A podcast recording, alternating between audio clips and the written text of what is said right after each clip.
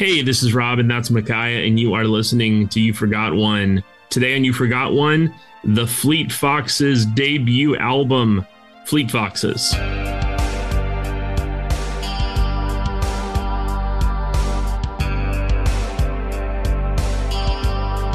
Micajah, the first album released by the Seattle based band after two very successful EPs. What do our listeners need to know right up front about Fleet Foxes? Well, first, they should know that it came out in 2008, uh, which is a, a very big year um, for music. For me personally, it's the year I turned 18. So, of course, music just felt more important that time. But when you look at 2008, there's just an incredible amount of like records, especially debut albums that came out that year. We've already talked about Vampire Weekend. We're going to talk about Fleet Foxes today and then Bon Iver uh, eventually in the season. But then you have these other kind of breakout bands. They kind of like shift like music. Um, MGMT, Oracular Spectacular. People don't talk about that record very much anymore. Great album. But, but it was a, a, a bit of a shift in in music at the time. Um, and I still think it's highly influential, even though it's not going to make our our list. Uh, but there, there, you know, a lot of great albums from 2008, and this is, you know, one of them. Uh, so much so that like Pitchfork named it number one of that year. Um, Rolling Stone had it at 11, um, and plenty places named it, you know, one of the best albums of the decade. You know, and so I mean, this this thing was a sensation. I mean, like really, you know, like uh, they ended up playing SNL within a year of this album coming out. I think that like what happens with the Fleet Foxes debut album is a cultural shift in pop culture that is similar to music from Big Pink. Mm-hmm. Like when that came out, there was like, oh, so you can use the the songs and the styles of music from the past and make something new in the music that you're producing and releasing and the presentation of it tells you something about how you could live. And that's what I think the impression was for that for that album. Because I mean the 2000s there was so much of the, the culture was uh, the, the hip hop like bling mm-hmm. fascination like dominated the 2000s. Even at this point, like the Kanye like popped collar and the shutter shades, that was such a big part of pop culture. And then something happens with a collection of bands. Fleet Foxes is one of them, but also like Bon Iver and Band of Horses and Grizzly Bear, where it's that bearded guy flannel shirt thing. Mm-hmm. I think uh, Urban Outfitters is a big part of like catching on to this and tapping into it where all of a sudden shabby chic is something that's uh, like becomes like a fascination, like in like a interior design where all of a sudden all the weddings want to be outside and they want to be rustic and shabby chic. No, I don't think anyone who coined the term shabby chic listened to Fleet Foxes.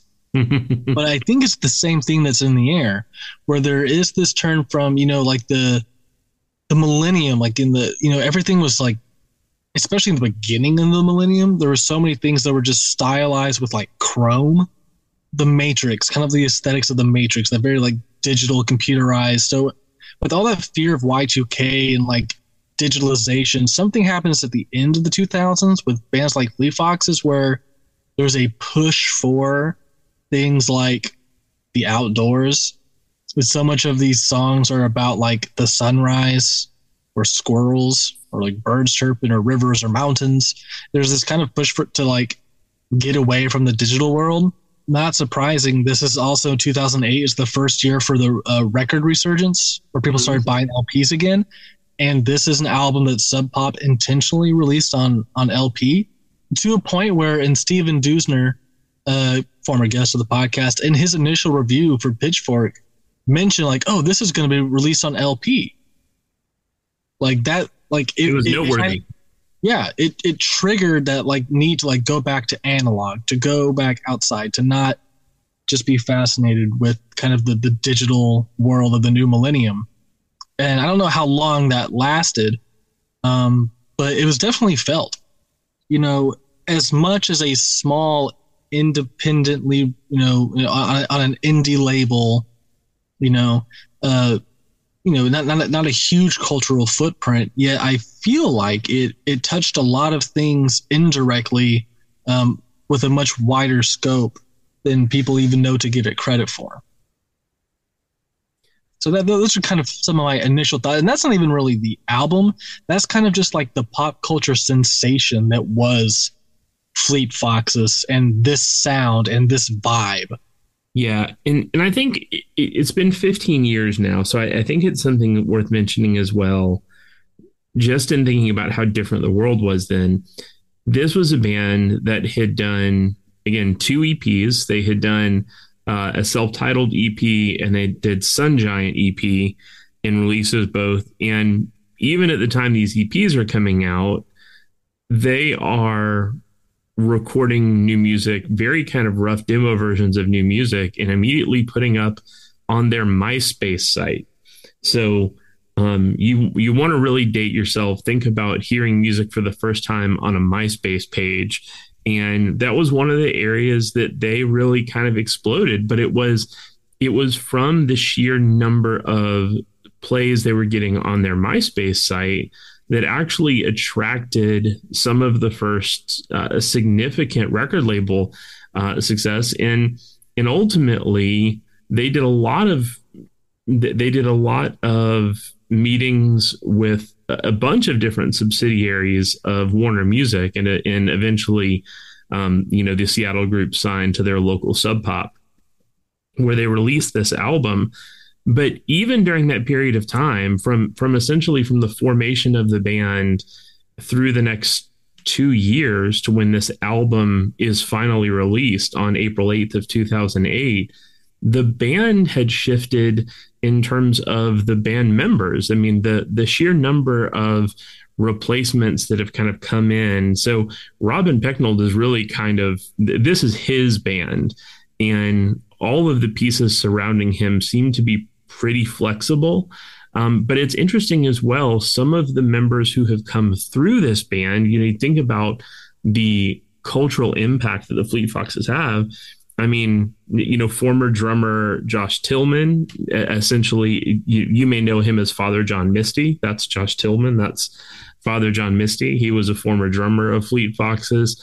Um, other members of the band have left to join other bands that have done well and have released albums over the last 10, 15 years. Uh, it's it's a really impressive group, but kind of like you said, they they did something that was so interesting in that their music sounds so past driven. It, it is music that sounds like something you would expect to hear from the late 60s or the early 70s, um, or, or, even some of kind of like the vocal groups that came out of the late 70s and early 80s. There, there's a lot of that going on in this music, but like you said, in a way that the the collection of ingredients they put together make something brand new and and unique to Fleet Foxes. And what's incredible to me is every single one of their albums and EPs has been overwhelmingly praised by critics. And even as we think about this being a band that, you know, had real cultural impact, they still have not had an album that uh, that sold really well. I mean, by by far, their debut album was their best selling album, and yet that's still an album that has not sold a, a, great deal in comparison to so many other other albums that we're talking about. I'm looking at some of the awards that the album received in 2008 and in the aftermath, and it's really interesting across again across the board. This is an album that was uh, was ranked so well was it was so appreciated by um, by music critics and journalists. And there's some interesting things. Um, so it, what's fascinating to me is how much love it has gotten it, or it got in 2008 from british media sources. So oh, yeah. Uh, the Guardian, in its first in its first review of the album, said it's a landmark in American music and instant classic. Uh, Q Magazine voted it the second best album of 2008.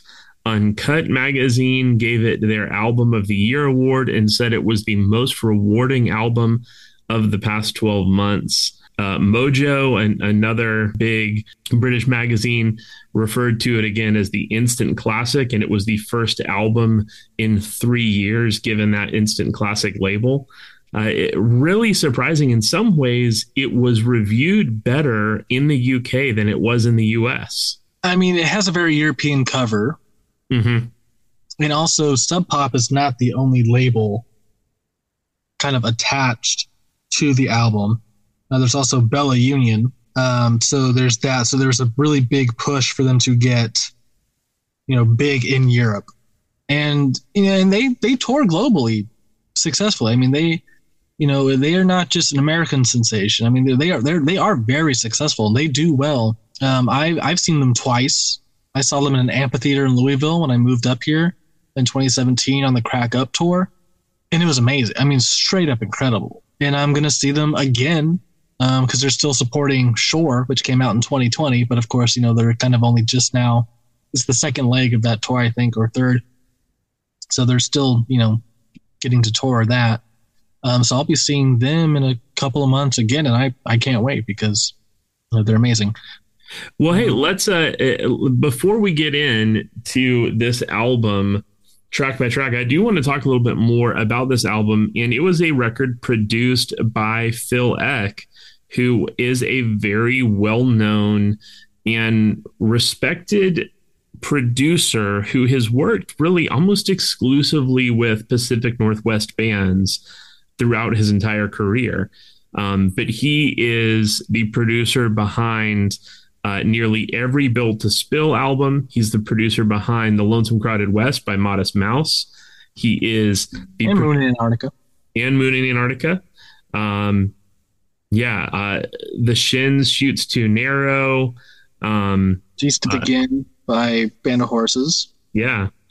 So I mean, here's here's someone who really is kind of at the epicenter of great Pacific Northwest music, and he hears this band play live for the first time and not only hops on to produce this album, but he actually helps them produce their very first EP as well.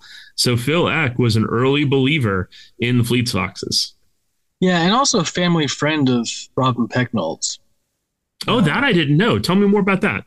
I mean, that's about as much as I know. Is that um, that that he had known him prior to um, the EP, the first EP. So they they had some sort of friendly relationship. But everyone in that band, even though it's a breakout debut album, everyone in that band had been in other successful bands in that mm-hmm. region. You know, Robin, I forget which band, he'd already been playing bass and touring with another band. Some of them were in like Peter the Lion or something. You know, so like uh, uh, Father John Misty was doing solo stuff, still going by J. Tillman instead of Father John Misty. I mean, so like they were very active as a group of guys, and Fleet Foxes just seemed to be like, you know, just kind of uh, just another project for them. I think that's why it's been so flexible in terms of a lineup because mm. it's just been this like other, just been like another project for a group of guys who are very prolific in their music scene. So for them just to kind of dip in and dip out, I think has been kind of easy, except for um, Robin, obviously, who's kind of the the center of that mold. What got you interested in this debut Fleet Foxes album? Well, I didn't get into it until late 2008. Um, so Tyler Skurlock, who's been on the podcast on our Smiths episode and our emo bracket, um, uh, he was in. It was his freshman year of college, and I was in my senior year of high school, and he was sending me MP3 files over Instant Messenger of Fleet Foxes tracks. And he's like, "You got to hear this." It was that and For Emma, Forever Ago. He was sending me Bon Iver and Fleet Foxes like, "You got to listen to these." That's a good friend. You know, it's one of those things where it's just like, oh, okay, so I guess this is who I am now. Like this is, it was a complete like pivot. It's just like, I guess I am interested in this, and it was, it was all about Vampire Weekend and MGMT over the summer, and then by that winter, it was all about Bon Iver and Fleet Foxes. It was a great year. Yeah, and, um, and, seasonally appropriate for all four of those albums. Yeah, absolutely. Even though Bon Iver technically was released digitally in 2007 and self-released in 2007, officially came out in 2008. And um, same with MGMT, it has a similar kind of wonky release date. And Fleet Foxes was released uh, much earlier in the year, um, but I didn't catch on to. I was in high school. I mean, I wasn't paying attention to to hip music like that. Mm-hmm. Um, so yeah, so so Tyler introduced me to them, and um, yeah, it became a, a, whole thing of just like, okay, this is this is great. Uh, this this fits in very well with all of the the Wilco and Sufjan I've been listening to. This is going to really help me into my young adulthood, kind of reshaping my my musical interests and looking forward and looking backward. You know, because um, you know it, it, points you to stuff from the past, uh, which is you know that's a, always a good thing for music to do. And going forward, I was like, yeah, this is the kind of stuff I'm going to be into. I can you, you just get you just could tell it was like this is exciting. It's like you know hearing punk music as a kid, you're like, I'm going to devote my life to this. This is amazing. you know, um, yeah. So that was kind of my first exposure, and it became one of those things, a very quick bonding thing. When you meet when you meet people, it's just like, you, hey, you like Fleet Foxes? Yeah, I like Fleet Foxes. it's like, all right, good. I'm in good company.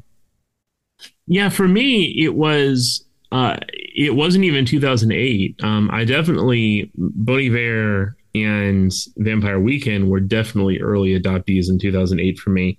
Um, Fleet Foxes it took me a, a, longer time to grab a hold of, and I, and I think partially because of the album cover. You know, the the album cover is this old, you know, old uh, uh painting uh, by by a Dutch painter, and you know it, it, makes the album feel very old in some ways. Um, and so I, I, remember seeing the album cover, but just not having any interest because I hadn't heard about this band at all and hadn't really heard, you know, hadn't heard any music by them or heard anything about them. But at the beginning of 2009, the beginning of the next year, uh, if you'll remember, there was this weird moment in time we were all living through. And I don't know if it was uh, the television show Glee or the Pitch Perfect movie or just this moment in time we were having where suddenly like choral groups like collegiate choral groups were the big thing. And of course my wife who um, you know did choir and and like competition choirs all through middle school and high school um, we were watching some television show that was like a you know like a, a contest between different like choral performance groups. Was it the sing off I, I, don't i'm trying to remember what it was but what i will tell you is that i think we heard white winter hymnal for the first time and meg immediately fell in love with it. And so that was the thing that you know white winter hymnal became our entry point into that album. And so but i bought the album based really off that song and then kind of went oh this is really incredible. Like it was that single the lead single of the album that actually got me into it and uh, yeah, by by the summer of 2009, we were all in on Fleet Foxes. I mean, that, that's that's a song that you know, I when I got to college in fall of 2009, that's that's playing in the college bookstore when I go to buy my books for the first time. I'm like, okay, I feel safe here. This feels good. This feels all right. Absolutely. Well, hey, listener, we're going to take a break. Micajah and I are going to walk you track by track through this great album. But before we do, we want to take a moment and let you hear from our sponsors, Mirror Coffee Roasters and Spotify for Podcasters. We'll let you hear from them, and then we'll be right back to talk about Fleet Foxes.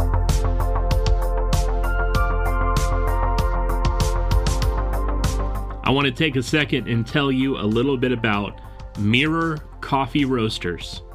Mirror Coffee Roasters are pursuing excellence from coffee, farm to cup. The goal at Mirror Coffee Roasters has always been to use coffee as a tool for change, whether that's a bag of coffee on your kitchen counter or creating a sustainable, human focused sourcing practice that goes far beyond generic marketing labels. No matter how you enjoy your coffee, Mirror Coffee Roasters is here to help you on your journey and elevate your coffee experience.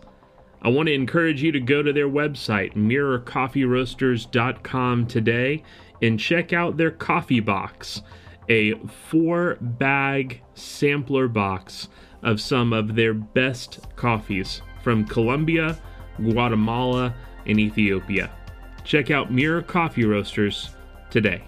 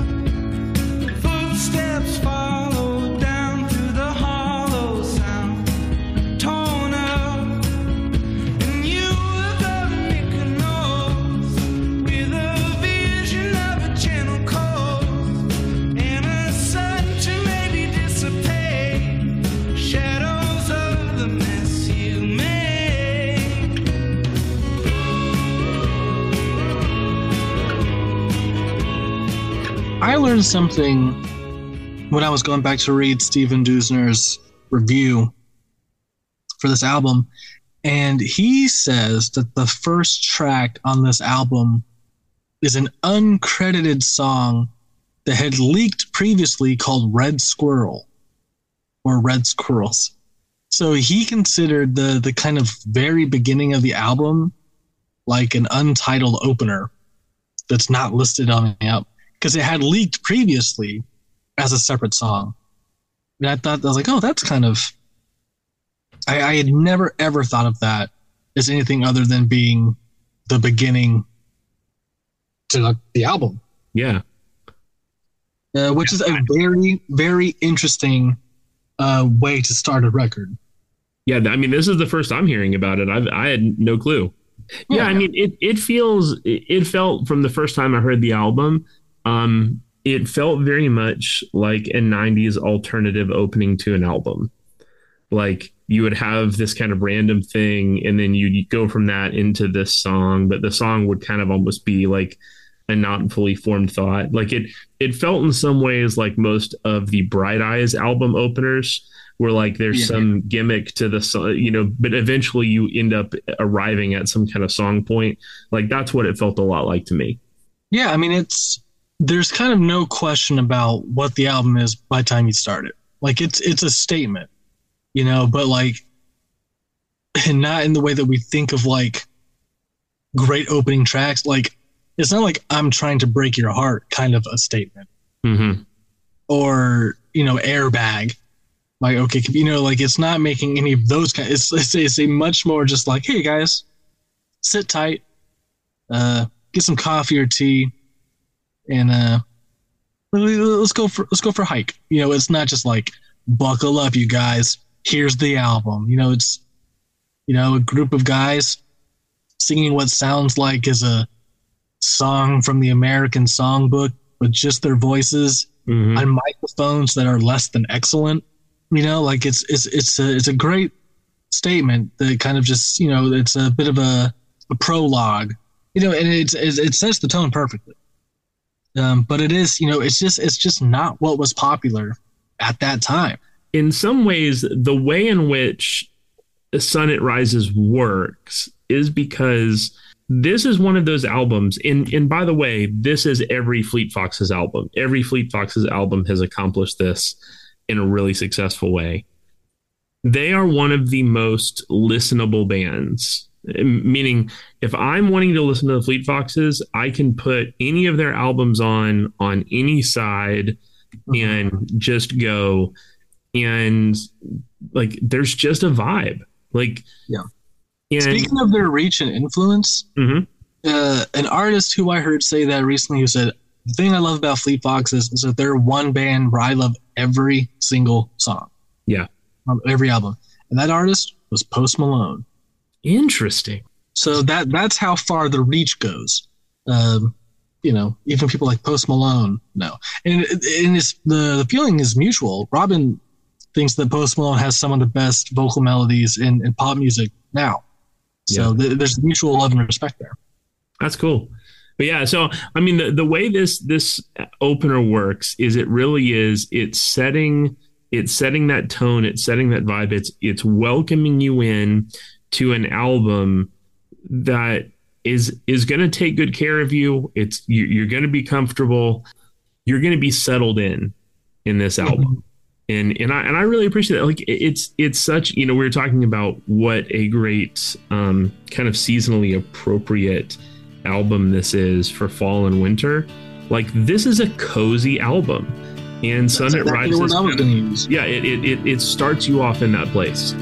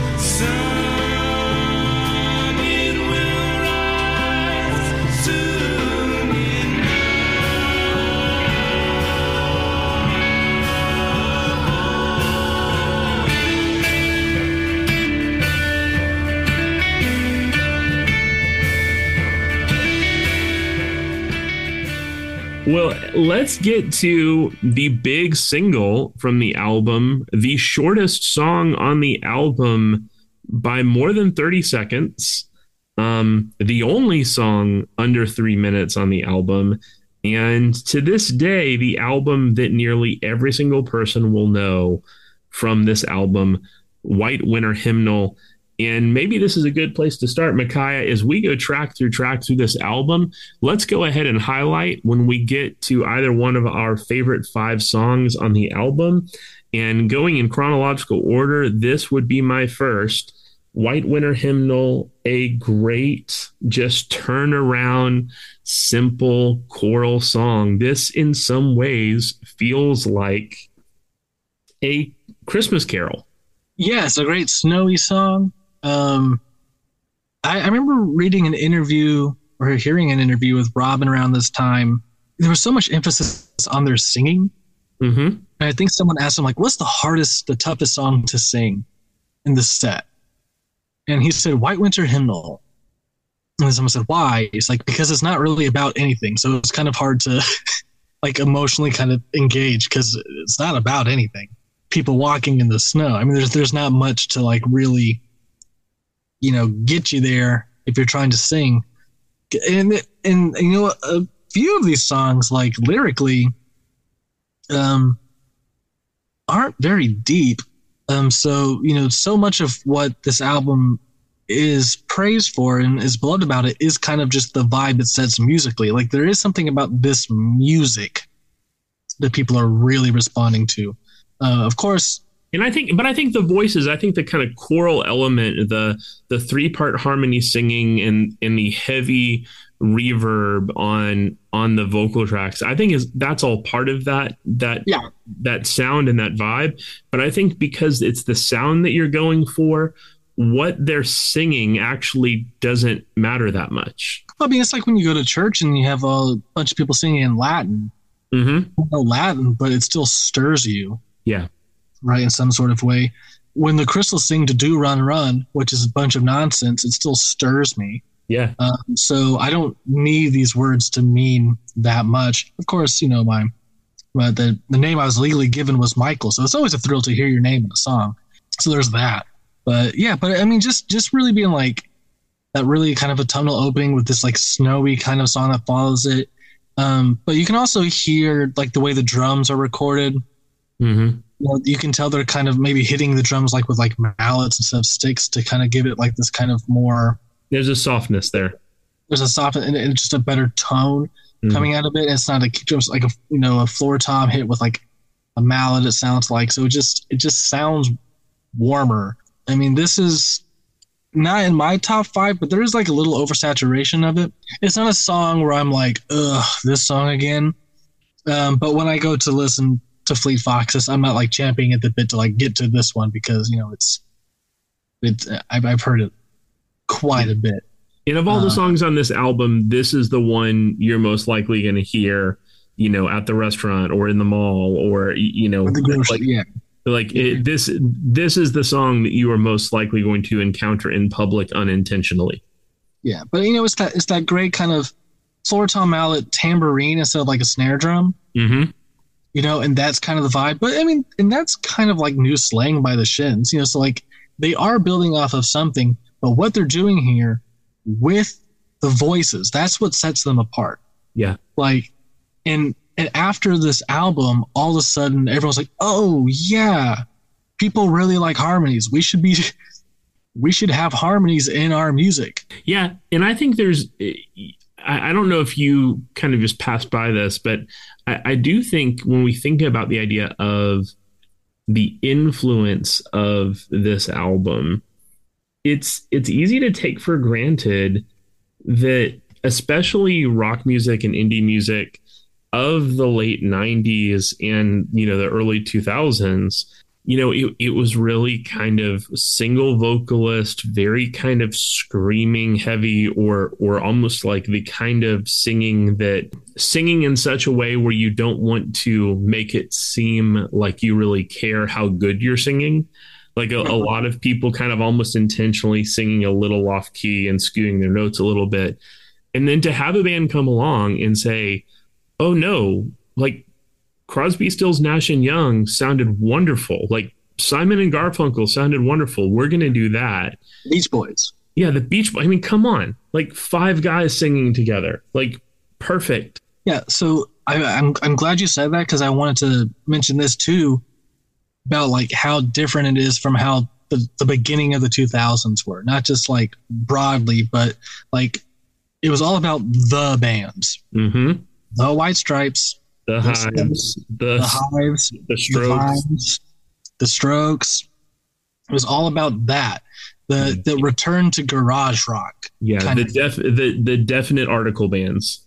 you know so like with the with jack white that kind of like uh, you know kind of screaming and shouting and the blues rock guitar uh with fleet foxes it's just instead of just having like a garage rock resurgence what happens at the end of, two- uh, end of the 2000s is like okay let's let's make music that you can play in the living room or on your porch is something that you don't have to go to like a bar in New York or Detroit to find.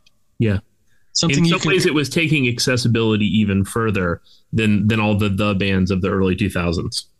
well, it was the, it's the folk music aesthetic, you know, just like you know, it's just like uh, if if you have to plug it in, we don't want it. you know what I mean? You know, was following was following was following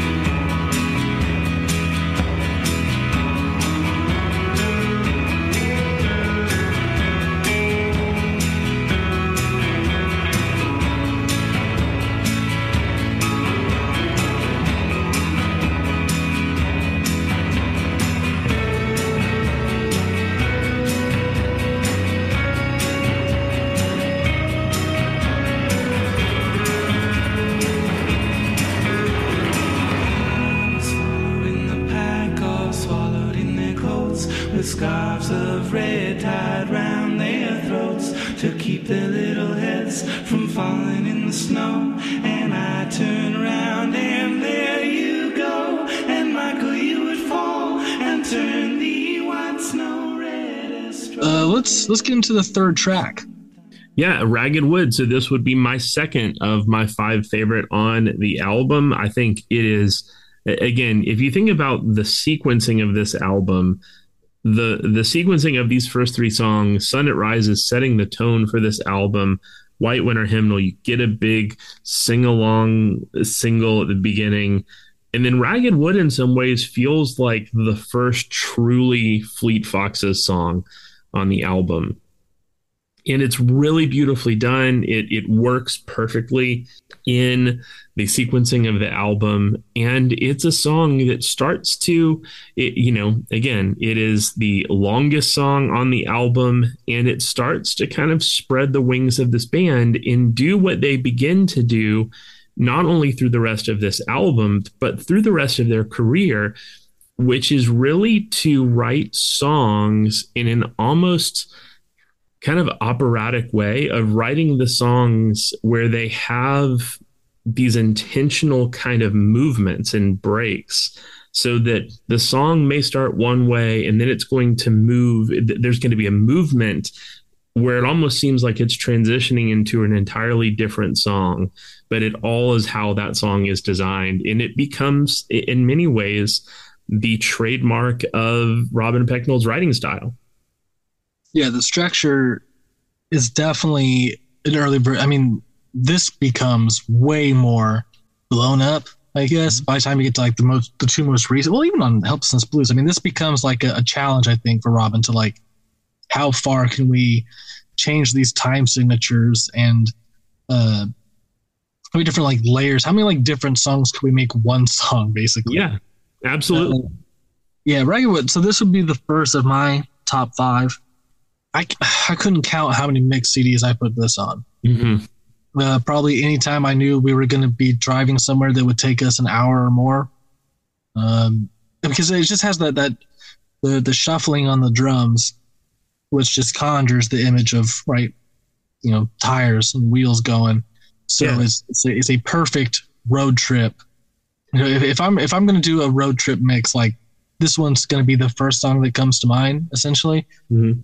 I th- I think it's that thing too that that Simon and Garfunkel did so well, which is uh, whether it is in a rhythm or in a like a swing or a feel of the song.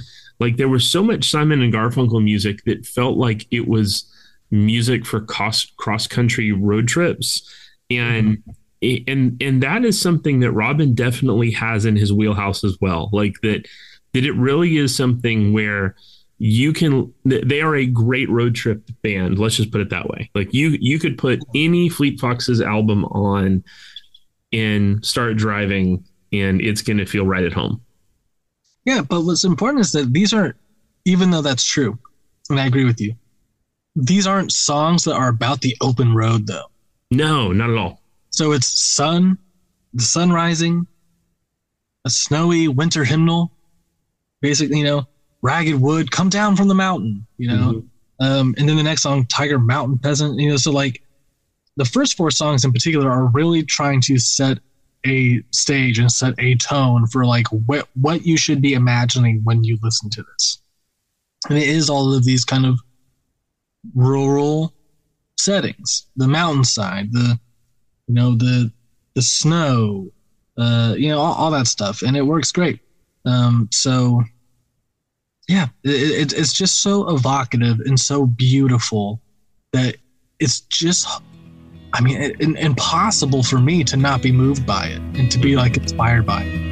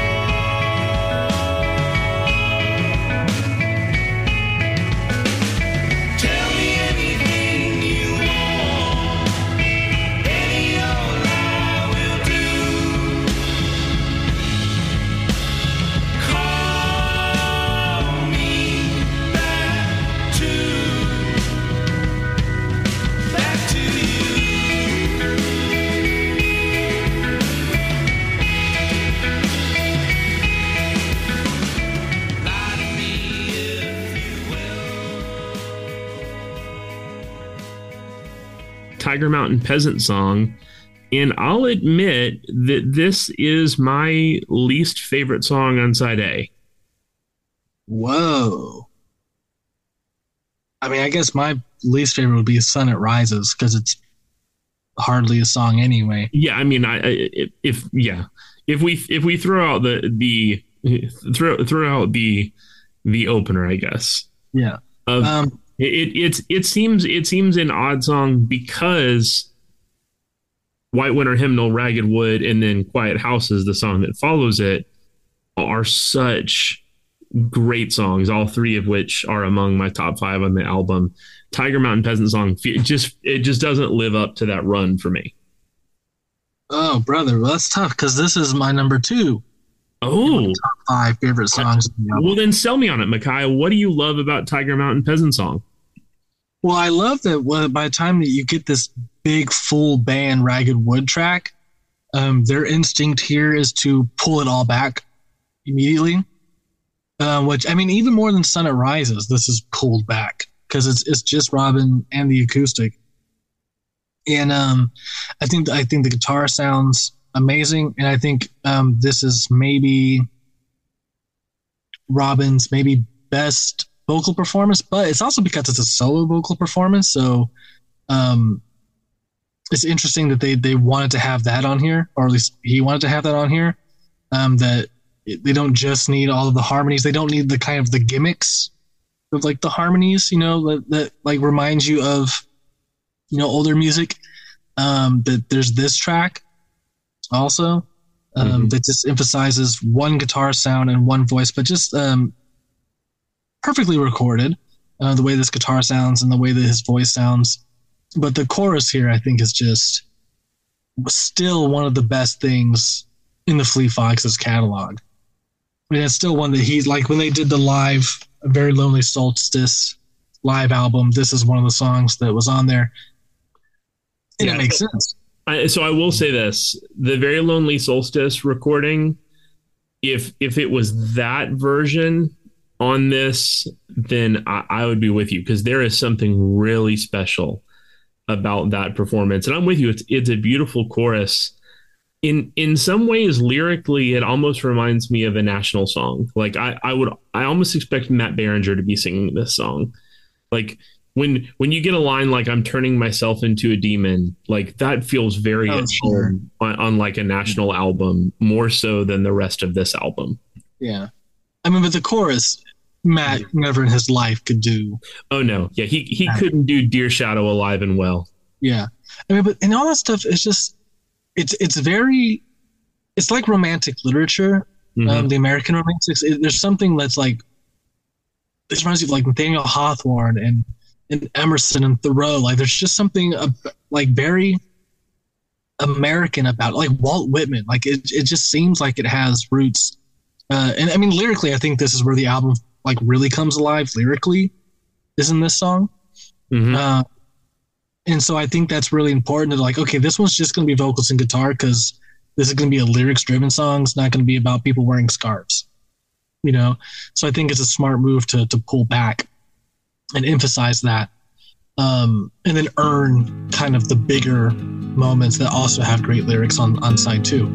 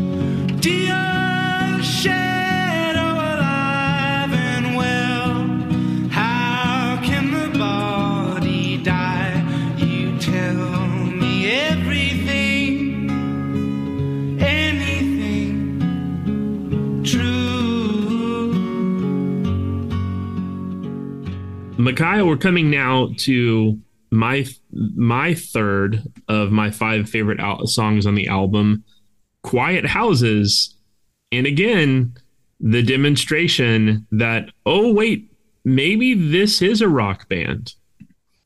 Yeah. This is where the Laurel Canyon Valley really shows up.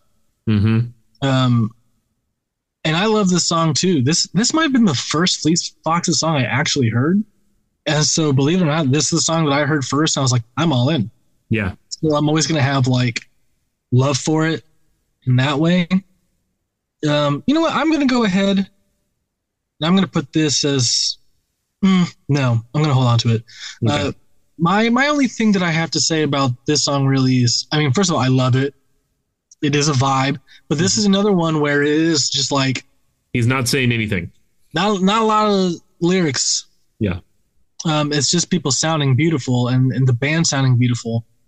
Um, but just oh man, this song should just be called you know Reverb City.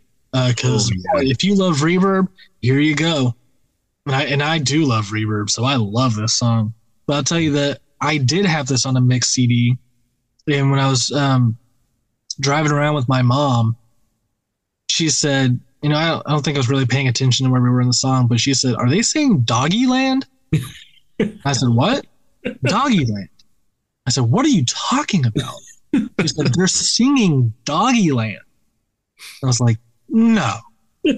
um, so, and to her credit, every time I hear the song now, I hear Doggy Land Oh, instead of Don't Give In, and it's uh, it.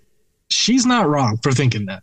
Um, well, I mean, look, that many people singing one line with that much reverb, I get it. yeah, something gets lost in, in translation there. Yeah, shout out to your mom who listens to most of our episodes. So, you know, she'll she'll love it that we talked about a misheard lyric. Mm-hmm. What she's famous for, of course. She is a mom, of course, so she mishears lyrics all the time. Because I mean, come on. It's what you do.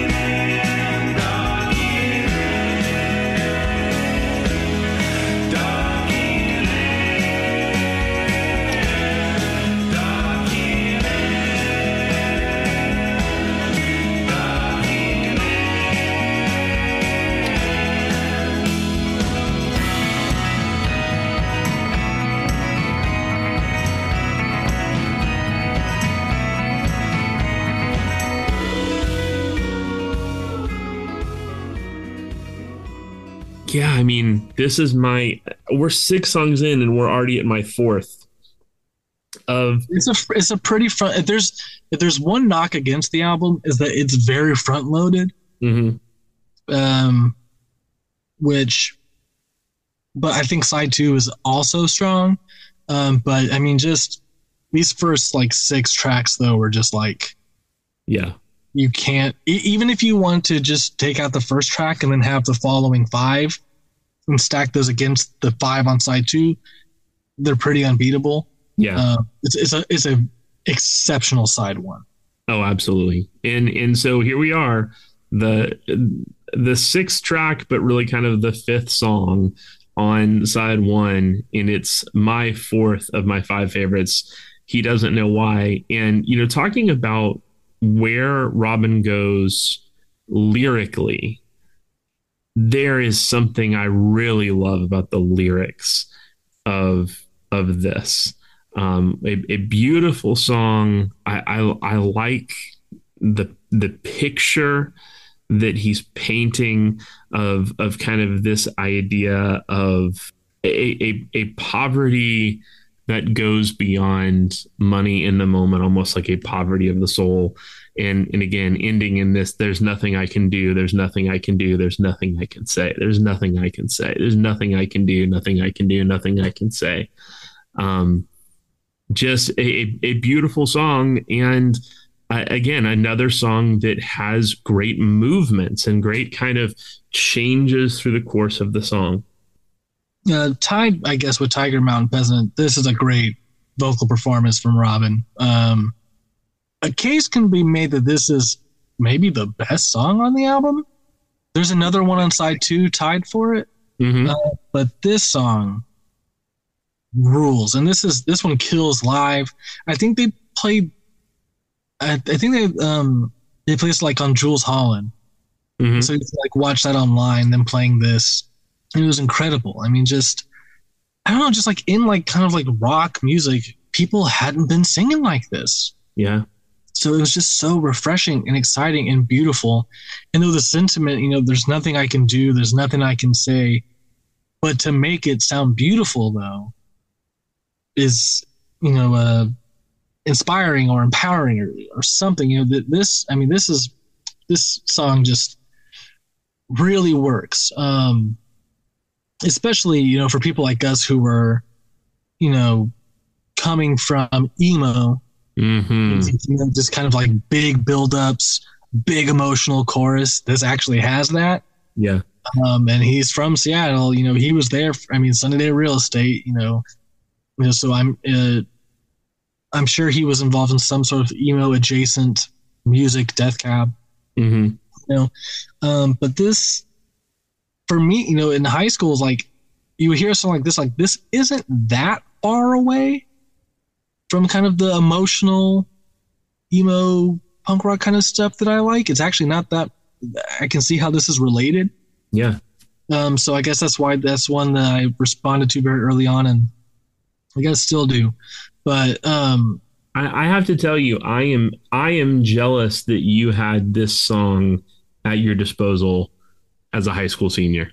oh yeah, at 18, man, this, oh boy, did this hit. Yeah, I mean there there's there's something about this song again, a song I love, one of my favorites on the album. But man, if if I was a teenager when when I got exposed to this song, I mean that there's there's some power in this song for that moment. Pretty obvious. Yeah, and, and a great closer to the first side of the album. So let's Yeah. start. uh, with let's, a little piano outro too to just be like all right got a little wild there Mhm. it's a little piano out a piano outro to, to play you to the end of side one now you can turn it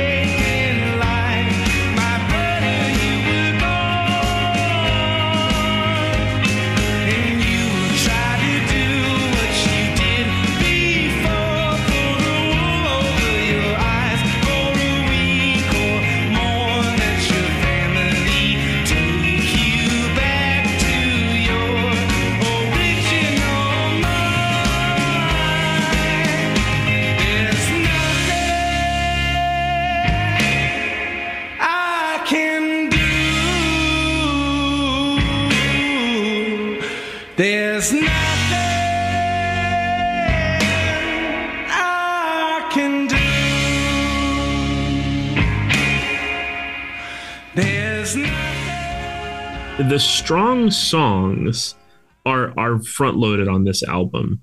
But I think what that actually creates an opportunity for on side B is side B it I mean it kind of all flows together. Like th- there is a cohesion to the way these five songs on side B work together that it I, I mean it's not the intentional B side of Abbey Road thing where all the songs like flow into one another. But but it kind of has a similar vibe to that that they it it all just works one after another. Um, for me especially the final three songs i love the way the kind of uh, core that those final three songs make. But let's start with the opener of side b heard them stirring. Yeah this side two is where they really kind of doubled down on for my ears um, different instrumentation mm-hmm. like you like the first half of the album is very much guitar driven folk rock for the most part and there's really people singing it but he now is just like all right boys go get those mandolins Mm-hmm. uh, and these other kind of sounds to where people were associating this with like baroque pop yeah you know so like suddenly everyone's kind of like oh there's something very like medieval like this is like the middle ages or something. It's just like we have no idea that that's accurate. But there's something about but people don't really think about this anymore because we have so much more of their music. But with that that painting as the album cover and then with this song in particular uh, people were like oh there's something like baroque about this. There's something like medieval about this. This uh folk pop chamber pop baroque pop. Um so which set it not just in the 60s but in a tradition that goes back centuries years old mm-hmm. instead of just being like 40 years old, uh, which made it pretty timeless. And so for some people, that's probably where you might dip. Like, uh, no, I don't need to hear like that kind of sound. But um, but it works, and I think this. I mean, it, this is pretty much a an instrumental track. Yeah. Um, but with again like the the choir singing, and for me, that's just like a lot of great Beach Boys um, instrumental tracks. Like on um, the album Friends has like a really great instrumental track that could very well be a Beach Boys track. Um, yeah, this is kind of a you know if if side one you take an intermission and then you come back for side two, this is kind of your your overture. You Mm-hmm. know, to, to get you back in, settle in, all right, you just you know put this on, go take a seat, go heat up your you know coffee or tea or whatever, and then um, in about three minutes we're gonna start the show again.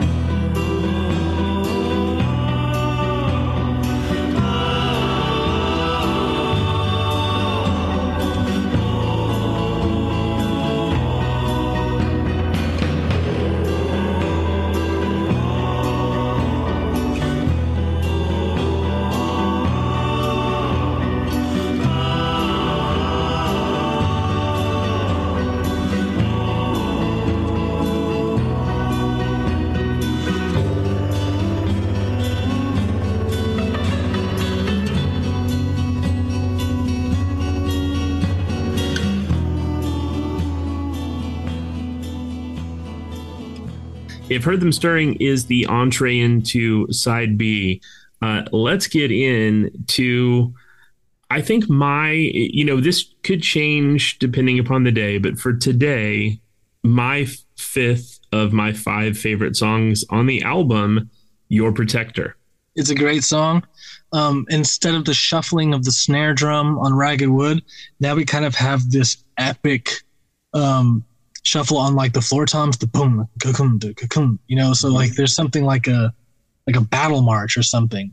yeah Um, is there flute on this one yeah too? there's a, there's there's flute on this yeah, and and one of the things I think it's probably worth mentioning for for any of you who have this album and you can le- read through the liner notes, other than Robin Pecknold being recognized as songwriter, every member of the band is not delineated by what instruments they play. Every member of the band is simply credited as band member, arranger. And Yeah. I think that speaks to how incredibly talented every multi instrumentalist of this band is because everyone's playing a little bit of something. And so they do bring in a guest artist to play the flute on this song. But again, it just adds this extra layer into all of the things they're doing. And again, this kind of Robin Pecknold thing of designing a song to have these movements. When they get to the bridge of this song, you run with the devil, you run with the devil.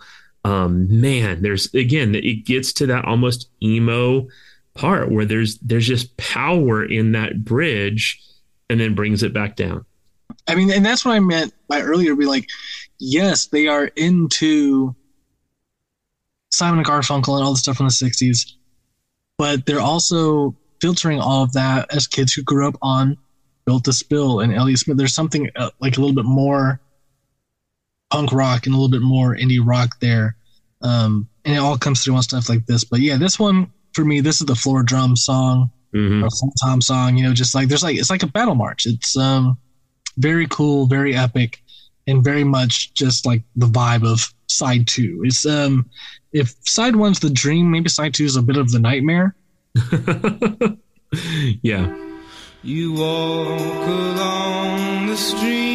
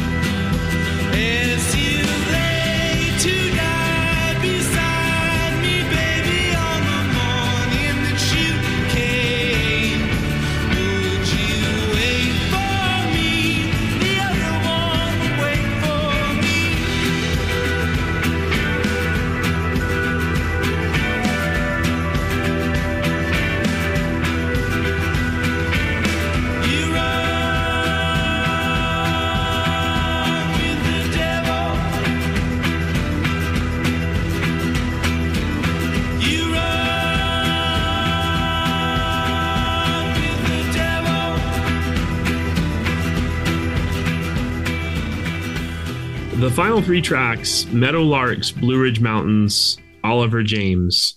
For me, I have grown so accustomed to listening to these three songs almost as one piece of music. Um, I, I love, I feel like Meadowlarks sets up Blue Ridge Mountains in such a beautiful way.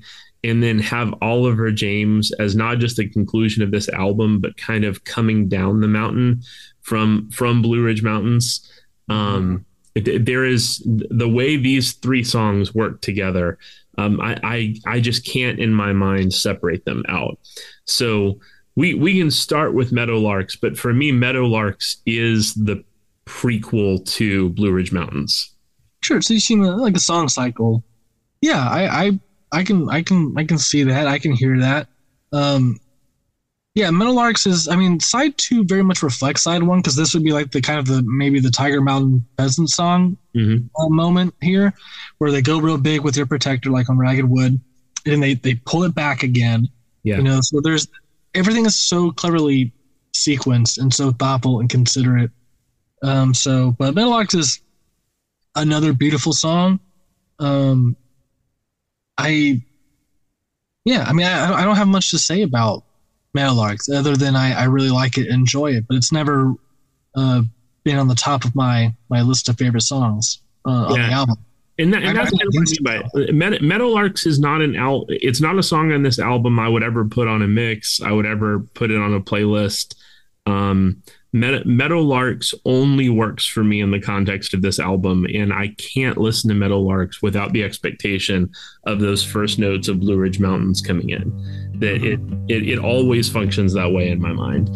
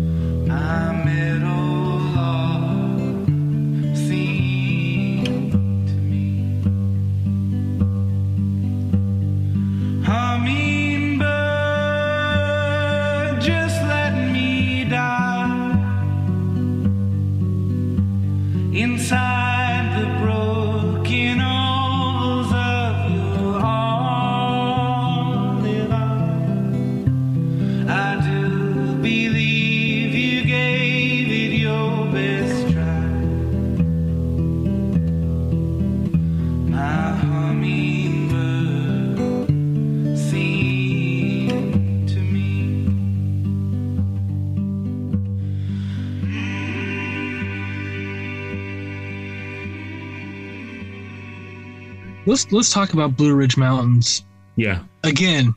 Uh, pretty much defined by a floor tom hmm in terms of the rhythm section. Um, and another, all right. So I should also say this is in my top five. So I guess that's four for me.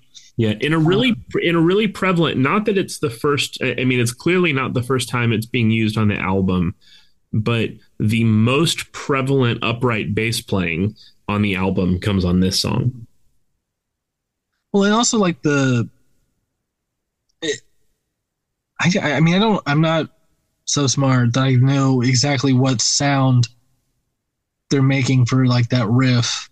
I feel like it's multiple instruments. Oh yeah, I mean, So It's- it's, there's let's break it down. multiple multiple guitars, multiple mandolins. There's there's clearly, um, Like a like I don't some know. sort of like electric piano that's made to sound like a harpsichord. Yeah. Um, and I don't know if it's an actual um, dobro or if it's just a resonator guitar in an open tuning.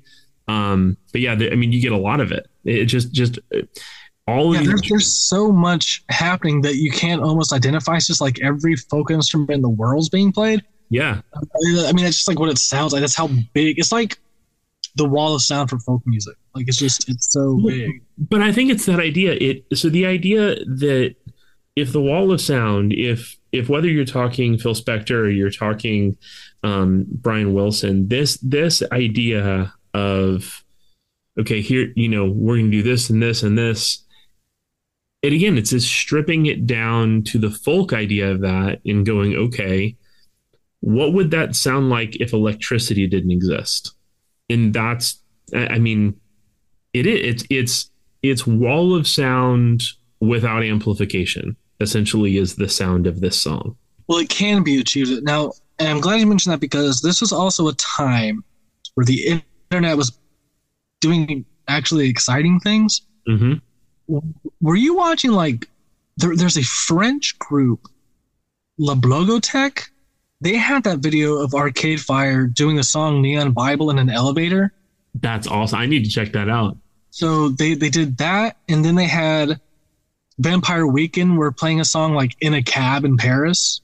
Um, they did some stuff with Fleet Foxes too, and I think one of the songs they did was um, Sun Giant, was just them singing like in a big open room doing Sun Giant together. yeah But the other one that they did was this this very tall room with uh, just amazing reverb, and they had the band like just like in the round basically, and there was just someone with just like a floor tom and maybe like a shaker or a tambourine, and they had like a melodica, and Robin was in the center with an acoustic, and then they played Blue Ridge Mountain. And I watched that over and over and over again. That it was that idea that you have this like rock band, this folk band that could exist in, in anywhere. Just Yeah. like if you just hand them the instruments, they could put on the best show in the world. And that's what those videos did. They would have these American bands. They would come into Paris and they would just play anywhere in the, like in in the streets or in this like random room and in, in an elevator, just like with with just folk instruments. And it was so anti the early 2000s and anti like where like pop music and like hip hop was going. Just like hand, hand, I mean, I think it became the precursor for the Tiny Desk concerts Mhm. is what I think. Um, no, no offense to NPR, I don't want to accuse them of ripping anything off, but those um, La Blogothèque videos is what I believe they're called. Um, were huge for me just watching them, and the Blue Ridge Mountain one is probably the best thing that they they did. Really primitive digital cameras. They don't look great. The longer they did it, the better they looked. But at the time, I thought they looked amazing even then. But going back now, I'm like, oh boy, that's an old digital camera, huh? Yeah. Man, I can't wait to check it out. And listener, what we'll do is um if you check in the info or in the notes for this episode on your podcasting platform, uh, we'll include a link to the YouTube video of that Blogothèque performance that Micajah is referencing because I can't wait to check it out either. Um, man, what a great song! And and I will say, maybe it has my favorite Robin lyric in the quivering forest where the shivering dog rests, our good grandfather built a wooden nest.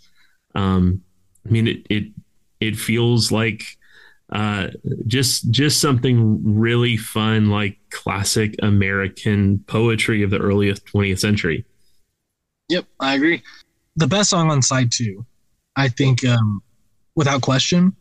And this one, um, if it's not, he doesn't know why. This could be the best song on the album. It's certainly the one that one that they they still play live. They played this on SNL. You know, like this is kind of. I think at the time they may have thought of it as like a crowning achievement kind of a song for them. Mhm. And I think this is the climax of the album. Yeah,